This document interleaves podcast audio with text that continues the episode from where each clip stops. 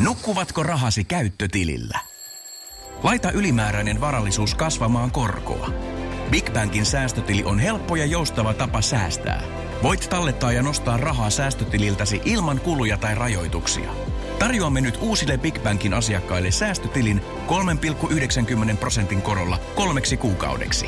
Tarjous on voimassa toukokuun ajan. Avaa säästötili osoitteessa bigbank.fi. Museojuttu. Museokeskus Fabriikin podcast. Minä olen Postimuseon viestintäsuunnittelija Mirka Ylämattila ja vieraanani on tänään Kari Salonen, postikorttikeräilijä ja filatelisti. Tervetuloa Kari. Kiitos kutsusta, kiitos kutsusta. Ja tänään jutellaan sitten postikorteista, jotka voisi sanoa, että ne mullisti viestinnän tuossa 1800-luvun lopulla. Ja keskitytään erityisesti Tampere-aiheisten korttien kuviin ja niiden viesteihin. Ja suomalainen postikorttihan täyttää tänä vuonna 150 vuotta ja Postimuseossa avautuukin tämmöinen parhain terveisin postikortti 150 vuotta niminen näyttely tuossa 19. helmikuuta. Ja sehän lähtee sitten myös muuallekin kiertoon. Ja Postimuseon nettisivuillekin tulee tämmöinen verkkonäyttely postikortin historiasta. Ja tässä meidän näyttelyssä, niin siinä on myös sinun korttejasi jonkun verran esillä. Mitäs aihetta olet tänne näyttelyyn tuonut? No tänne näyttelyyn tuon vuosilukukortteja, eli näitä uuden vuoden tervehdyskortteja, joita toista sataa vuotta sitten varustettiin varsin isoilla vuosiluvuilla onnen toivotuksen yhteydessä.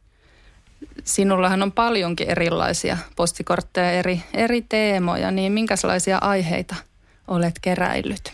No ennen kaikkea Tampere, toki hiukan muutakin kuin postikortteja, kirjallisuutta muun muassa ja erilaisia lipukkeita ja lappuja, mutta toi vuosi 1918 varsinkin Tampereen näkökulmasta on kiinnostanut viime vuosina kovastikin. Ja sen lisäksi myöskin sortokausi silloin 1900-luvun alussa ja nyt tosiaankin nämä vanhat vuosilukukortit, joista sinne näyttelyynkin tulee pieni otos.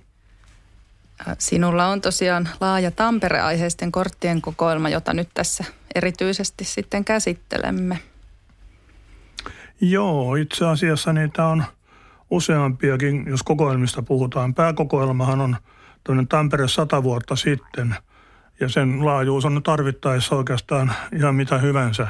Se on ollut joitakin kertoja näyttelyssä. Sitten pikkukokoelmana on hämppi päästä päähän sata vuotta sitten, jossa on siis näitä, nämä vanhat rakennukset, yksi tai kaksi kehystä, eli 30-60 korttia – sitten on tämmöinen pikkukokoelma talojen tarinoita Tampereelta, joka on nyt ollut eri puolilla ja josta on tuossa vanhusten palvelukeskuksessakin ollut juttua. Eli se on lähinnä näissä puretuista rakennuksista.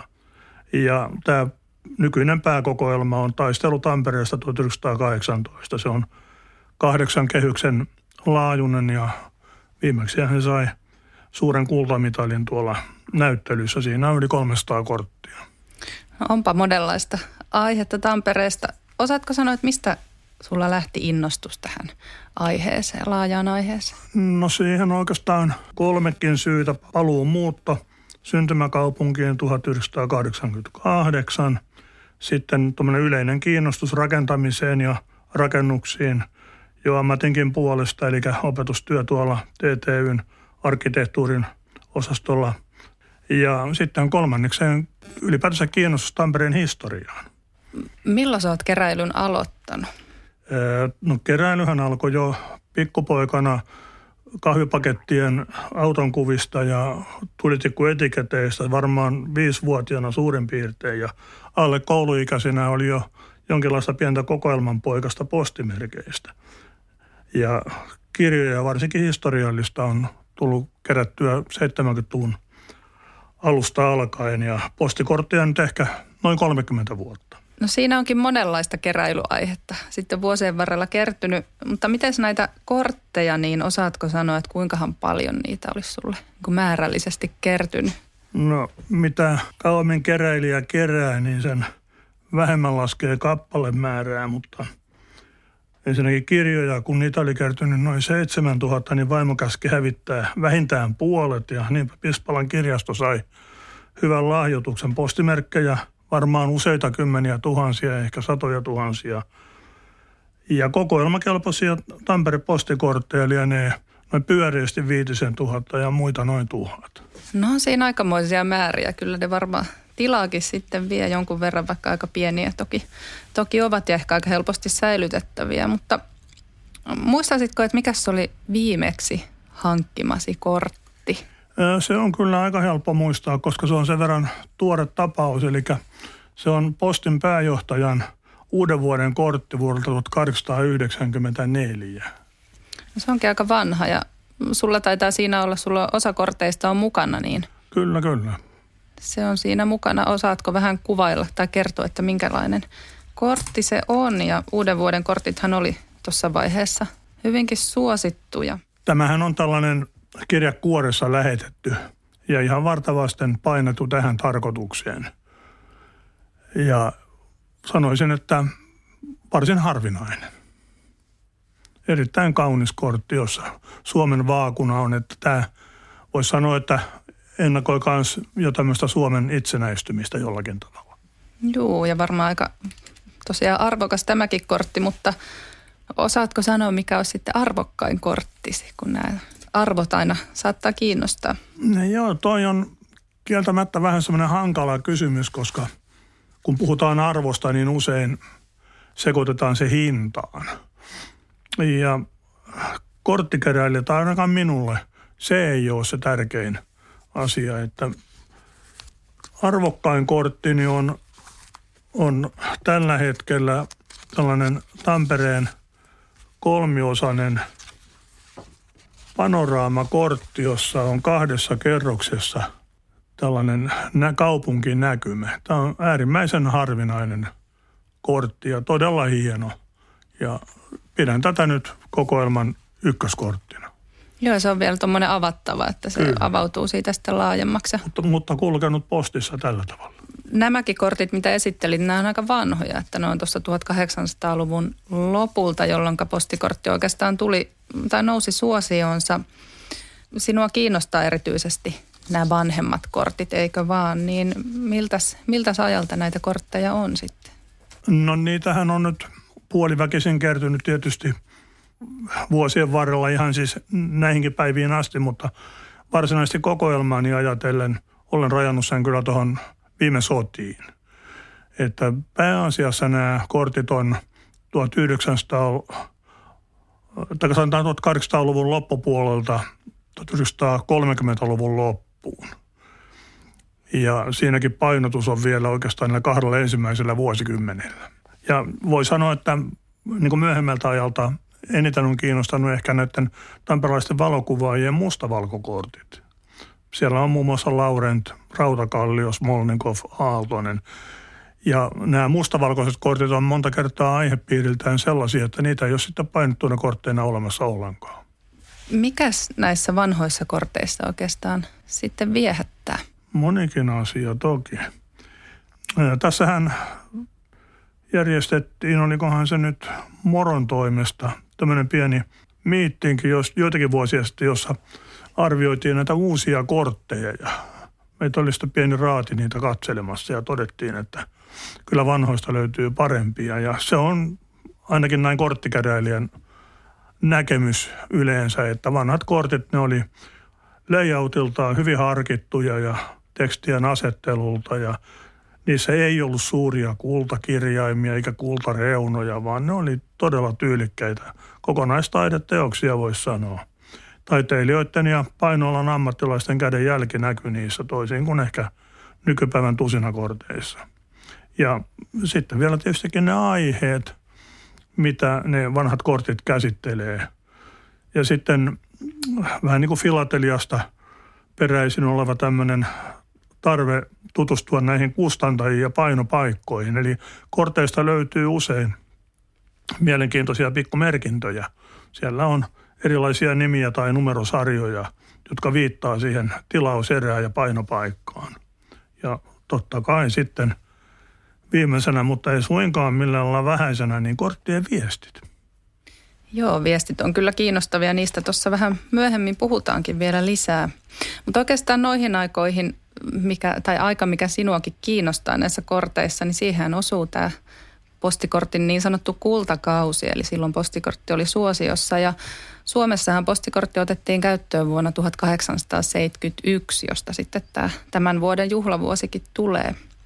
Ja silloinhan lähinnä, voisi sanoa, että viestittiin kyllä kirjeiden avulla lähinnä, mutta sitten kun tämä postikortti tuli, niin sehän, siinä oli edullinen postimaksu, yleensä noin, taisi olla noin puolet edullisempi kirjettä, niin sehän sitten siivitti sitä korttien suosiota. Olihan se hyvinkin tuommoinen – kätevä viestintäväline, nopea.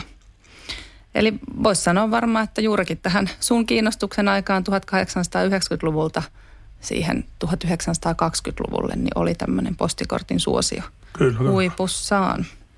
Ja jos vähän lukuja tuossa jossa katsoin, niin Suomessakin lähetettiin noin kaksi miljoonaa korttia tuossa vuosisadan vaihteessa. Ja sitten silloin 1920 niin jo 10 miljoonaa. Että on aikamoisia määriä ja se postikorttihintahan vakiintui sitten aika nopeasti tuohon 10 penniin. Että kyllä siinä oli monta, monta juttua tässä suosiossa mukana. Mutta sitten jos vielä mennään vähän näihin Tampere-kortteihin tarkemmin ja me ollaan niitä vähän läpikin tässä, tässä selattu ja maisemiahan siellä riittää hyvinkin paljon esimerkiksi, mutta kuinka vanhoja kortteja Tampereesta oikeastaan sinulla on? No tiedossani on, että vanhin kortti olisi vuodelta 1895. Semmoinen sommitelmakortti. Sulla on useitakin näitä, Joo, näitä siinä on, siinä on yksi on käyttämätön ja yksi on mennyt muistaakseni Böömiin niistä korteista. Ja, ja nämä onkin kaikki on tuosta aika lailla, no juuri 1800-luvun lopulta. Ja tässähän on kuvattu Tamperetta tällaisissa muutamissa pikkukuvissa, aika kauniita, ihan värillisiäkin kuvia nämä, nämä on. Ja tästä nyt kyllä saa selkoa, että täällä on tämmöinen yleiskuva Tampereesta. Tuolla näkyy, näkyy näitä tehtaan piippuja selkeästi ja sitten on ihan tehtaastakin toki kuvattu, kuvattu Finlaysonin tehdasta. Ja sitten taitaa olla Aleksanterin kirkko myöskin tuossa tuossa yhdessä kuvassa. Ja tämä on, täällä onnitellaan, onnitellaan sitten aika monessakin kortissa. Tämä on tämmöisiä lyhyitä viestejä tuossa kuvapuolella. Tämä ensimmäinen kortti on myöskin värillinen. Ja tämän jälkeen hän tuli sitten muutaman vuoden aikana tämmöisiä somitelmakortteja, jotka oli mustavalkoisia, jossa oli kehys kolmea tai neljää kuvaa varten erikseen. Suunnilleen samat kuva-aiheet. Aika suppea tämä kuvavalikoima. Uusi kirkko, eli siis sitten Aleksanterin kirkko, sitten Tampellan tehdas, Hämeenkatumaisema Aleksanterin kirkon tornista, Pyynikin näkötorni ja, ja sitten joku Kosken rannan maisema. Ne oli niitä, niitä harvoja sellaisia tärkeitä paikkoja. Niin ja sitten sen lisäksi vielä, vielä Kotkan kallio. Ne, ne toistuu hyvin usein näissä pikkukuvissa. Ilmeisesti ajateltu vähän niin kuin turistimielessä näitä asioita. Kymmenen Tampereen tärkeintä asiaa. No Finlaysonin tehdas myöskin tietysti. Joo, ja kyllähän noin melkeinpä samoja, mitä nyt tänä, tänä päivänäkin voisi ajatella, että tämmöisiä kyllä, kyllä. kuuluisia paikkoja Tampereella. Mutta näähän olikin tosiaan nämä vanhemmat tai varhaisimmat kortit oli tämmöisiä pienten kuvien sommitelmia, niin kuin nämä sinunkin esimerkkikortit. Ja tyyli tuli tuolta Saksasta, jossa oikeastaan painettiin eniten näitä, tai tosi paljon näitä postikortteja. Ja sieltähän niitä sitten tilattiin Suomeenkin myyntiin, että ei Suomessa omaa tuotantoa juurikaan aluksi ainakaan ollut. Ja kuva, tämä kuvallisuus, siitähän tuli, tuli todella suosittu, koska kun ajatellaan, niin eihän kuvia kauheasti ollut ihmisten arjessa mukana, niin se oli tämmöinen erikoisjuttu näissä, Kyllä. mikä tuli näiden postikorttien mukana. Ja kyllähän kortteja alettiin sitten heti myös keräillä ja sitten niitä pidettiin kotona esillä sillä tavalla, että vieraatkin pystyi niitä sitten siinä ihailemaan Hienoissa täydessä. albumeissa. Kyllä. Sulla on muutama esimerkki semmoisesta, että kun täällä Saksassa niitä painettiin niitä kortteja Suomeen erilaisiin sitten vähän, vähän toiveen, niin siinä saattoi olla myös vähän erikoisia ongelmiakin, aika hassujakin esimerkkejä, mitä oot huomannut. Haluatko kertoa niistä? No kyllä, tässä on 1900-luvun ihan ensimmäisiltä vuosilta korttisarja, värillinen, jugendhenkinen taustapaino, tosiaan synkkää metsää, hämähäkiseittiä tai muuta sellaista. Ja sitten kaksi tällaista kuvaa, valokuvaa pienissä kehyksissä ja Tampereelta sitten muun muassa tämä Pyynikin näkötorni ja, ja sitten joku Koskipuiston kioski esiintyy monessa kortissa ja, ja tota, Oulusta tehtiin samaan aikaan vastaavanlaisia kortteja ja pikkasen meni kuvat sekaisin niin, että, että Tampereen toiseen painokseen on tullut Tampereen Koskipuiston kioski, mutta Oulusta näkötorni. Ja samanaikaisesti sitten kuitenkin Oulussa on tehty kortti, jossa on toi Oulun näkötorni ja sitten joku heidän rakennuksensa. Onko se joku läänihallitus vai, vai mikä. Mutta se ei mikään ihme ole, koska niitä kuvaajia kierteli Suomessa ja he meni sitten monen sadan negatiivin kanssa sinne painotaloon ja siellä sitten niitä lajiteltiin. Ja kun oli vähän samannäköisiä kuvia, niin ei se nyt mikään ihme ole, että tästä pientä sekaannusta sitten pääsi sattumaan. Mutta sitten on ihan, ihan tämmöistä, voisiko sanoa, niin kuin huolimattomuutta tai suuripiirteisyyttä, kuinka sen nyt haluaa sanoa. Tässä on nyt esimerkkinä muutamia tonttukortteja, jotka, joita Tampereella on kymmenen kappaletta kyllä, mutta sitten äh, tässä on tonttukortti Ruovedeltä, se on kyllä nimetty Tampereelle ja toinen tonttukortti Nokialta ja sekin on nimetty Tampereelle. Tässä on varmaan sitä Suurtamperetta jo mietiskelty ja Pitkän niemen maisema on liitetty Tampereeseen ja kaivannon sieltä Kangasalta, niin se on Tampereella. No, en tiedä mitä nämä naapurikuntalaiset on mieltä tästä kauan eläneestä ajatuksesta.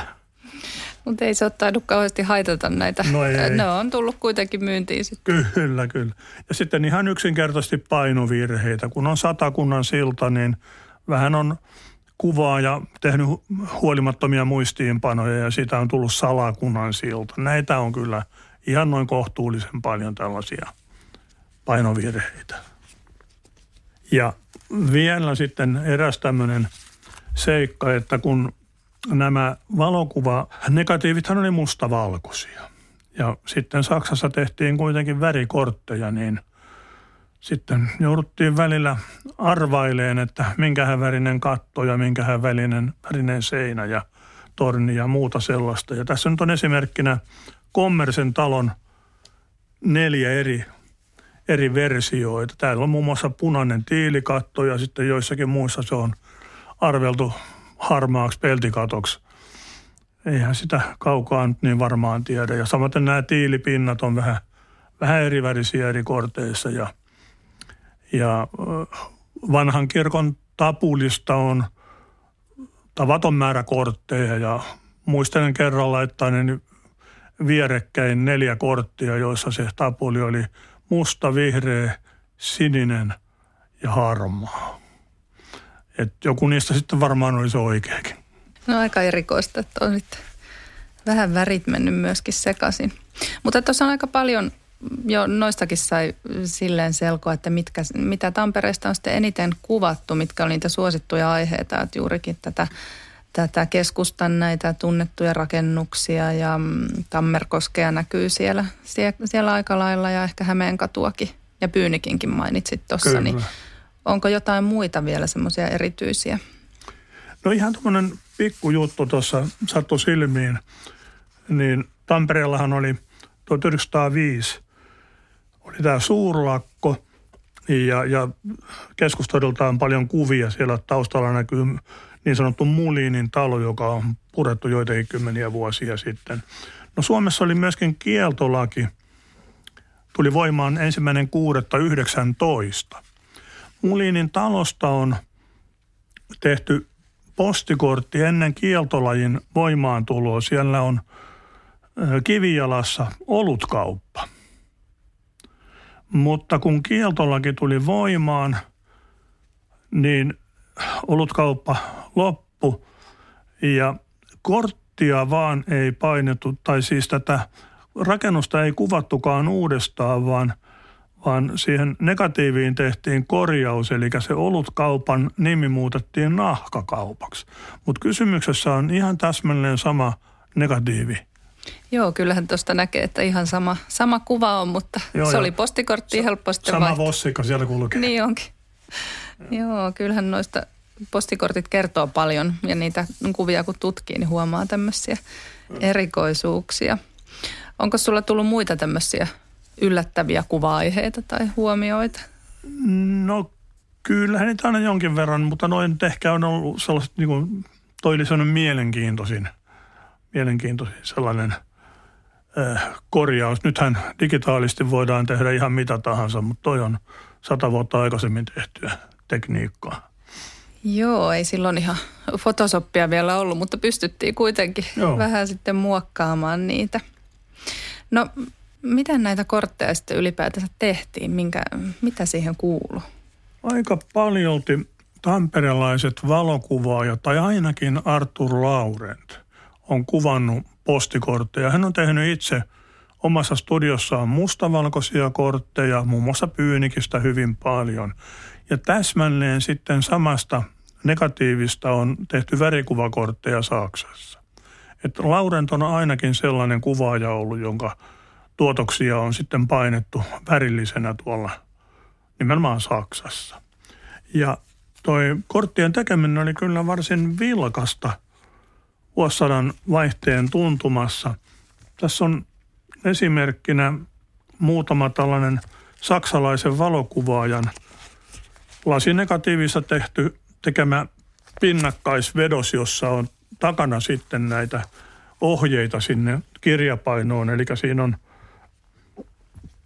L.M. Karstensin kirjapaino on mennyt Knackstet ja Neetterille myöskin, jonka leima on täällä, täällä tämän pinnakkaisveroksen takana, jossa kerrotaan, että tämä on heidän omistus, omistuksessaan. Ja sitten täällä on merkintöjä tässä tapauksessa toista korttia Ulanin kirjakauppa on tilannut sata kappaletta ja toista Lyytikäisen kirjakauppa Tampereelta tilannut. Eli heille on ilmeisesti heidän nimellään varustettuna painettu näistä postikortit tuolla joko Karstensilla tai Knacksten Neetterillä, joka oli erittäin suuri kortti kirjapaino. Joo, eli kirjakaupat oli tämmöisiä, jotka näitä kortteja sitten teetti. Kirjakaupat ja kustantajat, Isak Juliin, tamperelainen suur liikemies, jolla oli oma kirjapainokin, niin teetti kortteja muuallakin. Ja sitten kyllä mä oletan, että esimerkiksi Atelier Laurent myi suoraan niitä vedostamia mustavalkoisia kortteja. Ja samaten Rantakallio, Smolnikov esimerkiksi teki tamperilaisia kauppoja, kauppaliikkeitä varten sillä tavalla, että taustalla oli oikein painettu. Muun muassa Tempoa varten, se nyt on sodan jälkeen, jälkeistä aikaa ja Hämeen kirjakauppaa ja niin edelleen. Että siinä oli oikein nimi painettu, missä niitä myytiin.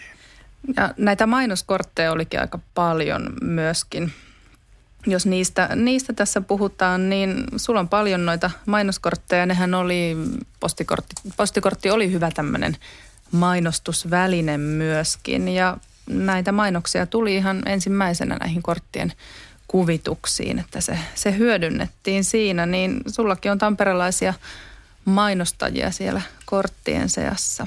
Joo, kyllä se on. Ja nämä on hyvinkin keräilijöiden arvostamia – ne oli pitkälti kauppahuoneiden eh, tai sitten erikoistuotteiden valmistajien, kuten tupakka- ja alkoholivalmistajien teettämiä. Myös sanomalehdet teetti tällaisia ja erilaiset yhteisöt.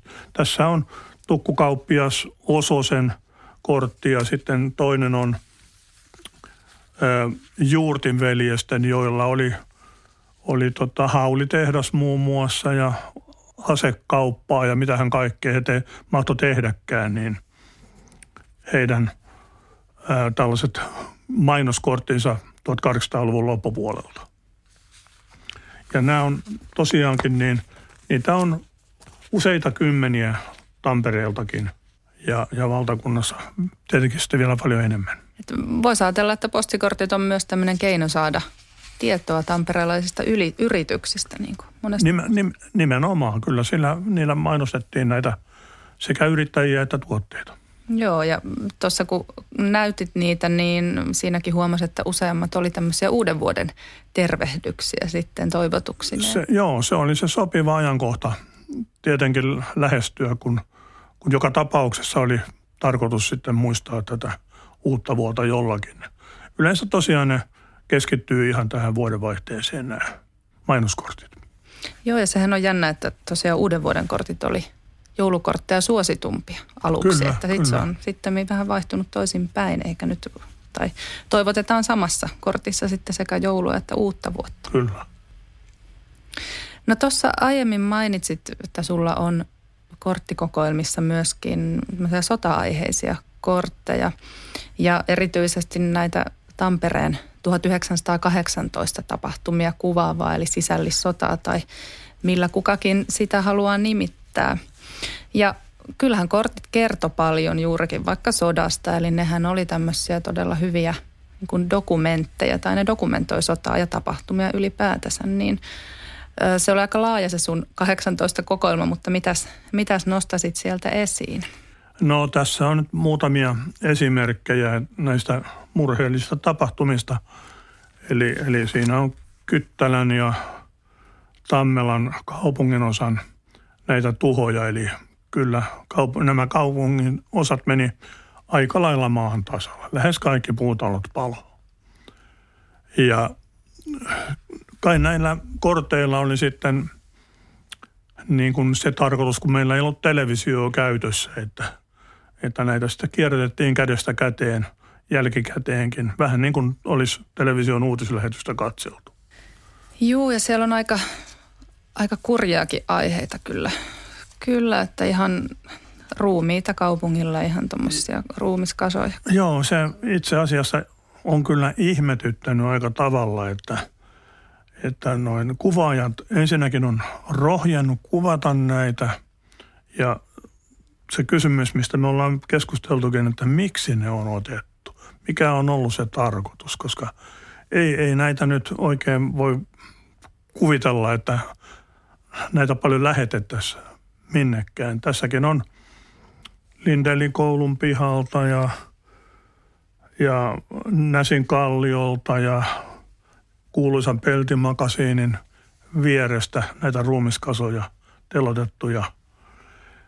Et mikä, mikä niiden tarkoitus on ollut. Todennäköisesti niin, että ne on jäänyt enemmänkin muistoksi sitten pöytälaatikkoon ja sen sijaan paremmin ehkä ymmärtää sitten näitä Tampereen valtauksen vuosipäivän juhlista otettuja kortteja. Että niillä oli ehkä, ehkä niin kuin jotenkin ymmärrettävämpi selitys, miksi niitä sitten kerättiin ja niitä jopa lähetettiin. Ja, ja niitähän oli aluksi vuoden välein ja sitten viiden vuoden ja sitten kymmenen vuoden välein näitä juhlallisuuksia.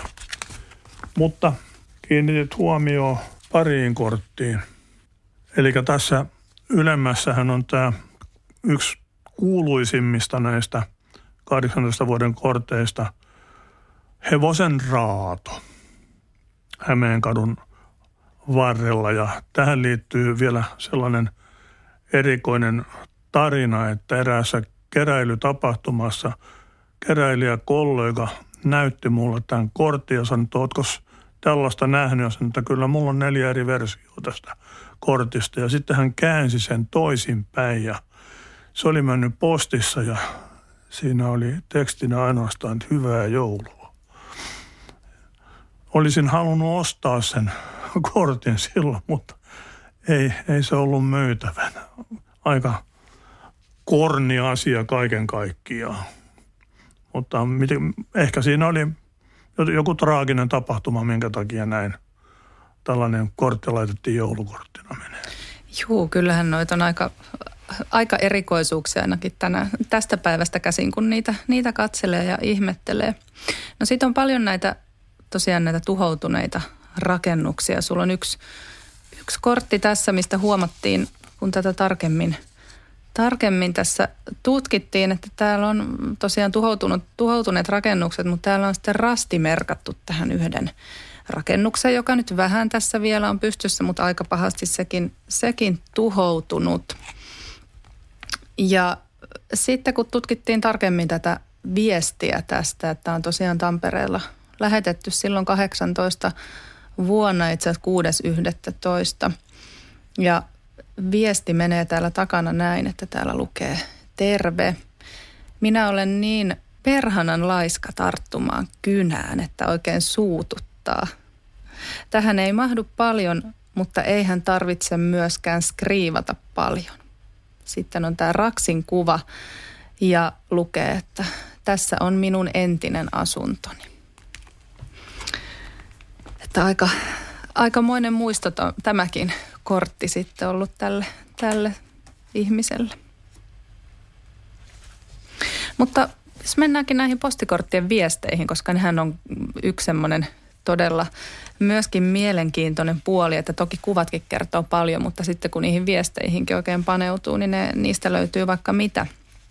Ja postikorttihan oli hyvinkin pitkään tämmöinen kelpo viestintäväline juurikin, kun se oli edullinen ja hyvinkin nopea tapa viestiä. Että voisi ehkä verrata sitä vähän niin kuin nykyajan tekstiviesti tai melkeinpä WhatsApp-viesti. Eli ne kulki niin nopeasti siihen sen ajan, ajan käsityksen mukaan. Ja ootko muuten lukenut näitä korttiesikirjoituksia, kuinka Voi, paljon? Kyllä, kyllä näitä on tullut luettua aika paljonkin ja, ja kiintyy huomio erityisesti käsialoihin. Suuressa osassa kortteja on todella kaunis käsiala. Toki sitten on ihan semmoisia harakanvarpaitakin, eli voi, voi päätellä, että, että osa korteista on vanhojen ihmisten kirjoittamia ja vapisevalla kädellä kirjoitettu, mutta näkee myöskin sen, että joillakin on, on tämä kirjoittaminen ihan työnä ollut ja todella loistavan hieno käsiala, jollaista ei tänä päivänä oikeastaan näe enää missään. Ja tietysti sitten mitä kaikkea niissä kerrotaan, niin se on sitten, se skaala on melkoisen, melkoisen laaja. Joo, sulla mainitsitkin tuossa aikaisemmin tämmöisiä kaupunkikuvia, jossa on näitä tonttukortteja tai tonttuja mm, niin piirretty lisäksi näihin, näihin sitten kortteihin ja, ja tota, tässäkin on yhdessä kortissa, joka on lähetetty toveri Robertille, niin mm, tämä on aika täyteen ahdettu kyllä tämäkin kortti tätä, tätä tekstiä ja täälläkin täällähän lukee, että tila kirjoitukselle. Tämä on tässä osoitepuolella ja tämä on lähetetty Tampereelta 1908 ja luen tämän viestin, mitä täällä lukee. Kiitos kirjeestäsi. Joulu oli, joulu oli ikävä. Aamulla menin tähän kirkkoon. Olen kolmasti käynyt. Kyllä se on taiteellinen. Tapanina paleltui oikea korva. Talvi tulee, lunta sataa juuri kovasti. Friisi on, on niin kaunis kirkossa. Alastomat pojat kantavat elämän seppelettä. Olen ty- täysin tyytyväinen selvitykseesi sanasta vaarallinen. Tästä ei täällä ole toivoa ennen kesää. En, en tiedä, mistä rupeisin saamaan työtä, sillä rahat alkavat loppua. Hauskaa uutta vuotta, toivon sinulle toveruudella. Ja sitten on jonkunlainen nimikirjoitus lopussa. Tästä saattaa ehkä arvatakin, että mikä, mikä kirkko oli kyseessä. Eli tässähän lukeekin kortin edessä, että Tampere ja Johanneksen kirkko. Tuomiokirkosta ehkä nykyään enemmänkin puhutaan. Mutta aika lailla tuommoisia arkisia asioitahan niihin kirjoitettiin ja kuulumisia. Arkisista asioista ottaisin tähän toisen esimerkin. kortti näyt, äh, kuvaa Näsijärven purjehduspaviljonkia, mutta tämä viesti ei liity millään tavalla siihen. Tämän kortin päälle on liimattu lehtileike paikallisesta lehdestä ja tässä lukee Huom, harvinainen tilaisuus, melkein uusi arvokas miehen talvipalttoo, bisamnahka kauluksella, myydään alle puolen hinnan tänään kello 10 AP Tampereen huutokauppakamarissa. Huom, käyttäkää tilaisuutta hyväksenne. Ja sen alle on kirjoitettu viestinä vielä, Herri Jeesus, onko se hänen?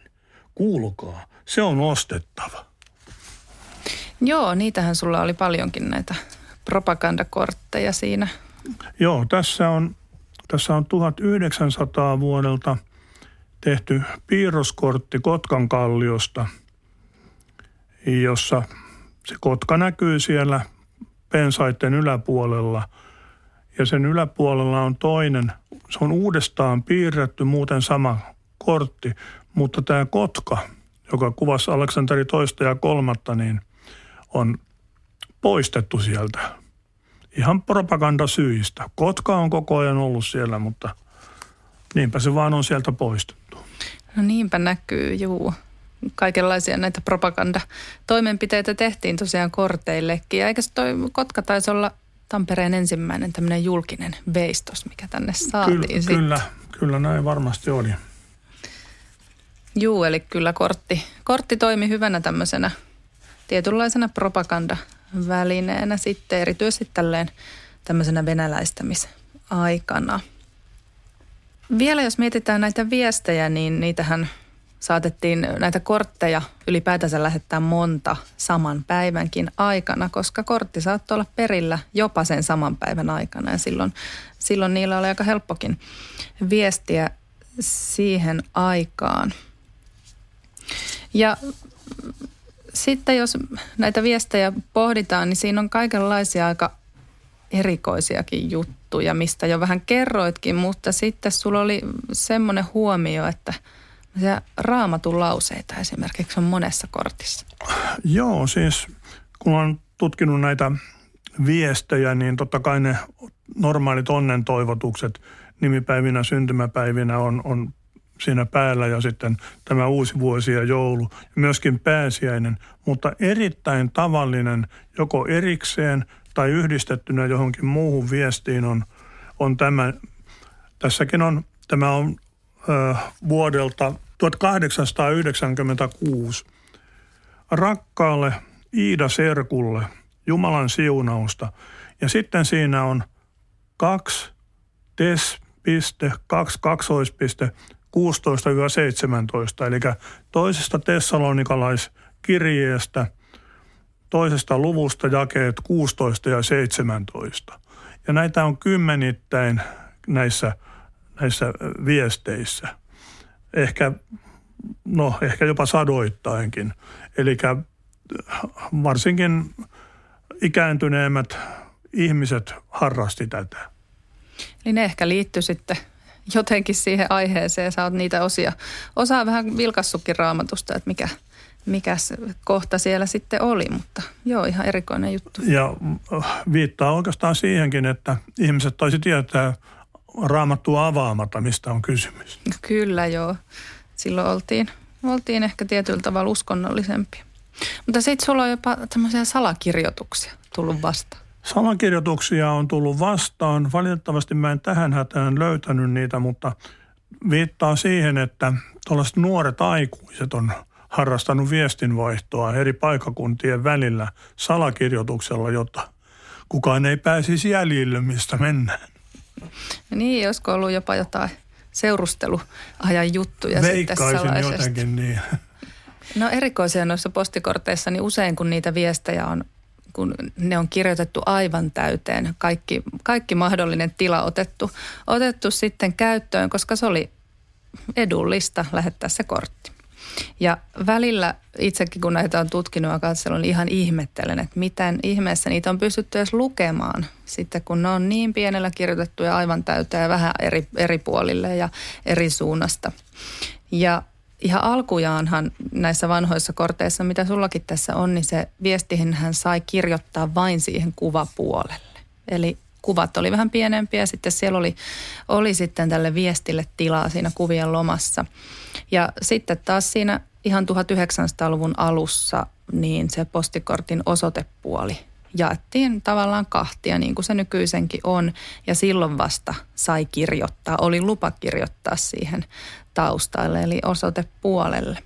Eli kyllä tämä postikorttien käyttö oli myöskin aika lailla tämmöistä kuin säädeltyä. Ja ihan tämmöinen maailman postiliittokin sääteli niiden käyttöä, mutta toisaalta se myös kyllä helpotti, koska se yhtenäisti näiden maiden erilaisia käytäntöjä. Kyllä. Ja sullakin on tuossa muutama hyvä esimerkki tästä, että miten se teksti jopa kiertää pitkin näitä marginaaleja ja jatkuu takaa etupuolellekin ja joskus on kirjoitettu jopa niin kuin... Ristiin siinä, ed- siis 90 asteen kulmaan toisen tekstin päälle vielä. Kyllä siinä on aikamoinen moinen homma, että saa selvää. Ehkä no siinä, siinä on taidettu rikkoa jo sitten kyllä tätä postisääntöä, että liikaa tekstiä. Niin, kyllä jo, että se olisi ollut sitten kirjeen paikka niin. siinä vaiheessa. No Tampereelta olet huomannut, että tämmöinen kansainvälisyyskin nousee esiin näissä viesteissä, eli hyvinkin eri kielillä on kirjoitettu. Kyllä, kyllä. Tietenkin hyvin ymmärrettävää on, että, että ruotsin kieli on ollut mukana, koska varmasti korttivaihdosta aika suuri osa oli, oli niin sanottujen parempien piirien tekemää. Mä olen joskus vuosia sitten suorittanut pienen laskennan noin, noin tuhannesta kortista vuosilla 1895-1915. Ja, ja siinä tuli tulokseksi korttien kielenä Suomi noin 65 prosenttia, Ruotsi noin 25 prosenttia. Ja loput oli sitten ehkä tässä järjestyksessäkin. Saksaksi, ranskaksi, viroksi, esperantoksi, englanniksi, venäjäksi, viroksi, unkariksi, pikakirjoituksella ja salakirjoituksella. Eli kaikenlaisia kielimuotoja on todella käytetty. Onpa mielenkiintoista. Y- ihan yllättävän paljon kyllä en olisi, en arvannut. Kaikenlaisia erikoisuuksia ja mm, tämmöisiä, no erikoisuuksia, niitä ei voi sanoa ehkä, niin sulla on kokoelmassa yksittäisiä vähän ihmeellisempiä kortteja. No niin, no tietysti keräilijälle erikoisuus voi olla joku, joku poikkeava kustanto ja tieto, joka toiselle ei sano yhtään mitään, mutta niin kuin yleisemmällä tasolla ehkä voidaan pitää erikoisuutena muun muassa Iisak Juliinin – tuohelle painettu kortti. Isak Julinhan oli tämmöinen monitoimiyrittäjä, kunnallismies ja mitä kaikkea hän mahtoi olla. Komisti oman kirjapainon ja elokuvateatterin ja niin edelleen. Tämä tuohikortti on, pidän sitä ihan todella hyvänä, hauskana. Se on 1911 vuoden onnittelukortti. No sitten on myöskin tällaisia kohopainokortteja, palettikortteja. Tässä on palettikortti esimerkkinä ja tässä Aleksanterin kirkko kohopainokorttina. Näitä voi pitää sellaisina jo melkoisina harvinaisuuksina. Toki niitä siis aikanaan on tehty, mutta, mutta eipä niitä paljonkaan näe, ei liiku.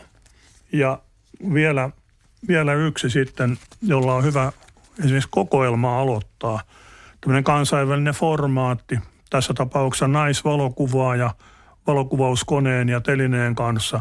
Ja sieltä valokuvauskoneesta aukenee tällainen ää, kuvahaitari, jotka muuten myös kaikki on olemassa postikortteina. Tästä on Tampereeltakin olemassa nais- ja mieskuvaajat ja niitä on erilaisia variantteja sitten, tämäkin saksalainen konsepti. Joo, hienoja, aika koristeellisiakin nuo kortteja on kyllä niin kuin po- paljon pohdittu niiden, niiden tekoa ja varmaan tämmöisiä erikoisuuksia ihan haettukin sitten, että niillä on kyllä. vähän erotuttu joukosta. Mutta mitäs, onko sulla vielä jotain, jotain tullut vastaan tässä, mitä olet ehkä ihmetellytkin? Mitä olen ihmetellyt? No tota, yksi, yksi mikä äh, ei ehkä niin, niinkään ihmettytä, mutta kiinnostaa on edelleenkin puretut rakennukset – ne joista meillä ei ole enää suoranaista havaintoa. Meillähän on onneksi erittäin hyvä Tampere-kirjallisuus, josta löytää näitä, mutta aina ilahduttaa, kun löytää sellaisen kortin, joka kertoo tuhoutuneesta rakennuksesta. Taikka sitten tapauksista, joita Tampereella on sattunut ja nyt kun meillä ratikkaa rakennetaan, niin, niin tässähän Hämeen silta jouduttiin uusiin. Niin kätköistäni löysin tuolta muutaman tilapäissilta kortin, jossa Hämeen siltaa rakennetaan ja tilapäissilta on Värjärinkujan kohdalta ollut siihen Haarantalon nurkalle suurin piirtein siinä paikassa, missä nyt on se kävelysilta. Joo, aika tutulta näyttää kyllä tämä, tässä kortissa oleva kuva ja nykyinen hetki. Joo. Saman tyylinen silta. Kyllä. Mutta aikaa on vierahtanut joku 80 vuotta. Niinpä. Mutta postin kulkuakin sä oot siinä vähän, vähän ja tutkinut, että kuinka se on posti silloin kulkenut Joo. sata vuotta sitten.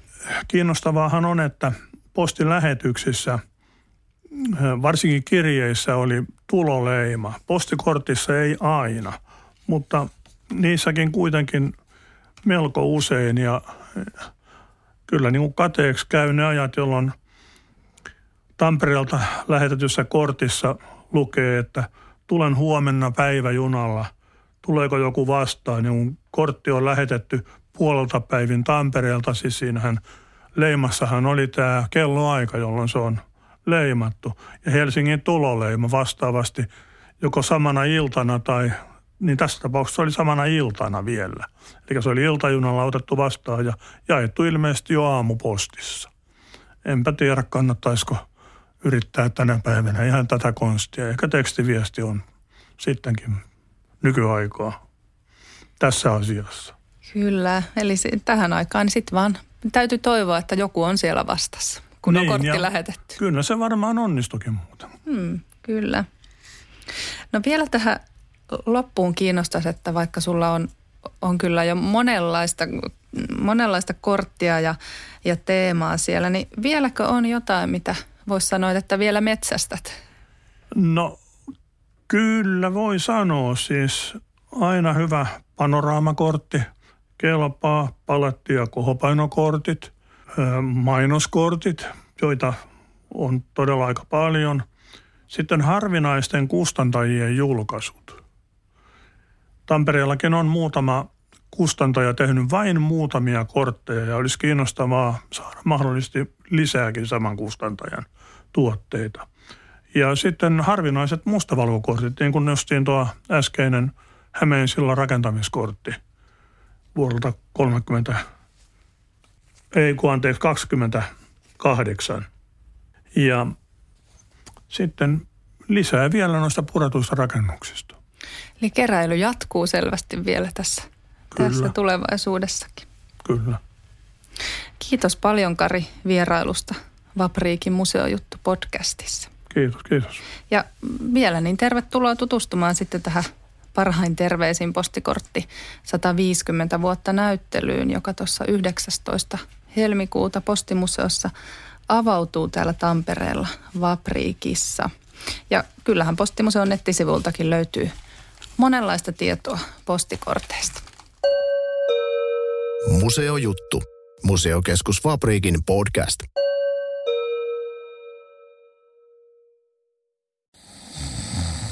Nukkuvatko rahasi käyttötilillä? Laita ylimääräinen varallisuus kasvamaan korkoa. Big Bankin säästötili on helppo ja joustava tapa säästää. Voit tallettaa ja nostaa rahaa säästötililtäsi ilman kuluja tai rajoituksia. Tarjoamme nyt uusille Big Bankin asiakkaille säästötilin 3,90 prosentin korolla kolmeksi kuukaudeksi. Tarjous on voimassa toukokuun ajan. Avaa säästötili osoitteessa bigbank.fi.